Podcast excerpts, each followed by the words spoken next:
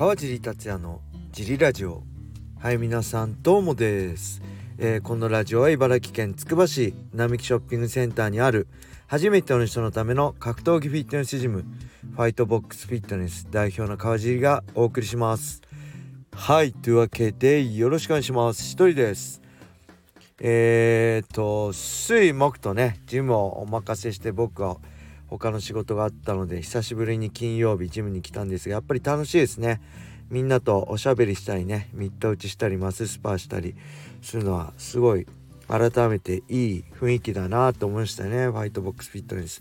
僕が理想とするジムになってるんじゃないでしょうか。あるね女性会員さんがねえー、ちょっとね多分運動とかあんましたことないのかだからそんな覚えは良くないんですよ。でそのビギナークラスにね参加しようとした時あの私が参加してもいいんですか？みたいな私みたいなこうあんまりうまくできないんですけど参加してもいいんですか？みたいなこと聞かれたんでねもうほんと是非参加してくださいと。僕はそういう人のためにあのこのジムを作ったんでねあのなんだろう。できる人じゃなくてやりたいけどなかなかうまく体が動かせないとかねうまく打てないパンチ蹴れないそういう人のために初めての人のためのね格闘技フィットネスジムとして作ったんでとことんうまくできるようになるまでね付き合うんで是非そういう人たくさん来てくれると嬉しいですね。その一言はすごい嬉しかったですね。そういう人も通ってくれて楽しんでくれてるっていうのが僕が作ったジムのこの喜びの一つです。はい。そんな感じであとはあえっ、ー、とねそのアゼルバイジャン大会のあのー、まあ解説の準備はもう終わってるんですけど会員さんに言われてあのいろいろ面白いって言われたんでここでも言いたいと思うんですけどねアゼルバイジャン大会とかっていやこれ何ですか？ロシア語ロシア圏の選手旧ソ連の選手とかが多いんですよね。はい。なので例えば試合ねあの、ライジンだったらライジン100ね、見ればいいし、USC だったらファイトバス見れば大会出てるんですけど、まあ、YouTube とかでね、探す時ね、ローマ字、アルファベットじゃね、出てこないんですよ。ロシア語なんで。じゃどうするかっていうと、えー、Google 翻訳でアルファベットをロシア語に翻訳して YouTube であの、検索してやると出てきたりするんですよね。でそれでもあんまりよくわかんないんで例えば1試合分だとほらロシア語わかんないんでどこの何試合目かとかわかんないんですよ。あのまあシャードックとか見ればその大会で何試合目ってわかるんですけどそれでもその6時間ぐらい大会があって2時間ぐらいあるのあの探すの大変なんですけどなぜかねあのー、その試合の中継のお互いの選手のこう名前が出るとこはアルファベットなんですよね。YouTube の題名ではロシア語なんですけど映像であのよくね誰対誰朝倉未来対メイウェザーとか出てくるじゃないですか。2人が向かい合ってるとことか入場のとことかで。あそこはねなぜかアルファベットなんです。だいたいあの韓国語もそうですね。あのハングル語っていうんですか？も大体ハングル語なんでわかんないんですけどそれで見つけてみるとあのー、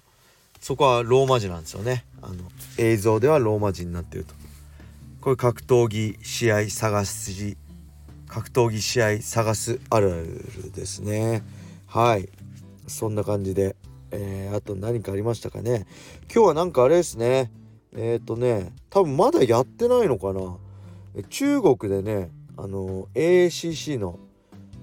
元谷選手元谷美希選手でしたっけ？元の美希元谷美希選手？ディープの、えー、チャンピオンですよね。の試合がやってるんですけどこれどうなんだろう？なんか見れるんですかね？あ僕がフォローしてる人が見れるって言ってるんで後でこれまだ間に合ったらこれから見て応援したいと思います。はいそんな感じでえっ、とレターも行きましょう。これねギフト付きレターです。ありがとうございます。こんにちは。塾通いしている娘の三者面談に行ってきました。模試の結果表や教科別の詳細データを見せてもらいました。ここで出た話なのですが点数的に全くできてない項目よりもできるかできないかが曖昧な項目について曖昧な点をなくして確実に、えー、点を取れるように勉強した方が早いうちの成績アップに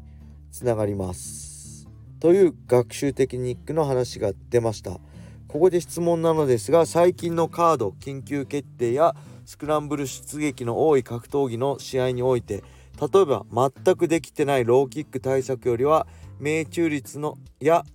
えー、命中率のやや低い左フックの精度を上げましょう。といった全くできないことは捨ててできそうなことの精度を上げる的な思考というのはあるのでしょうか？一夜漬けや山を張るといった受験生的な発想で試合に臨むスクランブル出撃な格闘家さんはいるのかな？と思った次第です。ご意見をお聞かせください。それではよろしくお願いします。はいありがとうございます。まあ最近ねこの前のボルカノスキーだったりカマル・ウスマンだったりね USC でもえー、ねあのこの前のスーパーライジン2の鈴木千尋だったりねパトリシオだったりサトシ選手だったりスクランブル出場がね最近多い目立つんですけど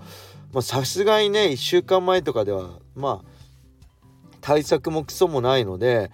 僕だったら自分の得意なところで戦います。で僕ね基本的にねあの相手に合わせないんですよ。わがままに戦うスタイルなんで対策もねもちろんあの相手の得意な技とか例えばパスガードする時はどっちからパスガードするとか十字はどっちの腕取ってくるアームロックはどっちの腕取ってくるとかね三角取る時はどっちの腕を押さえるとかまあチョークリアネイキッドチョークもどっちの腕の方がや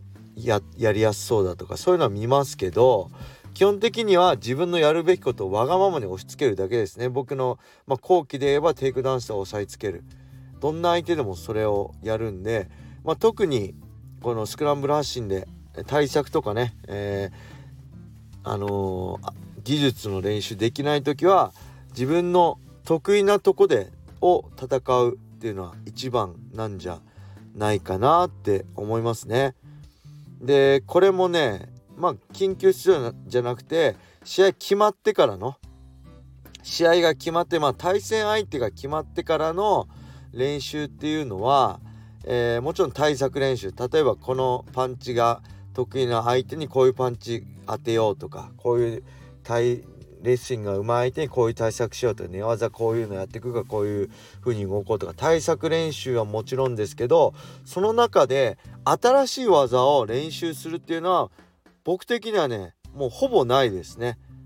えー、試合が決まって対策が対戦相手が決まったら自分の持ってる武器と相手の持ってる武器を照らし合わせて自分が勝つにはどうすればいいかっていう自分の今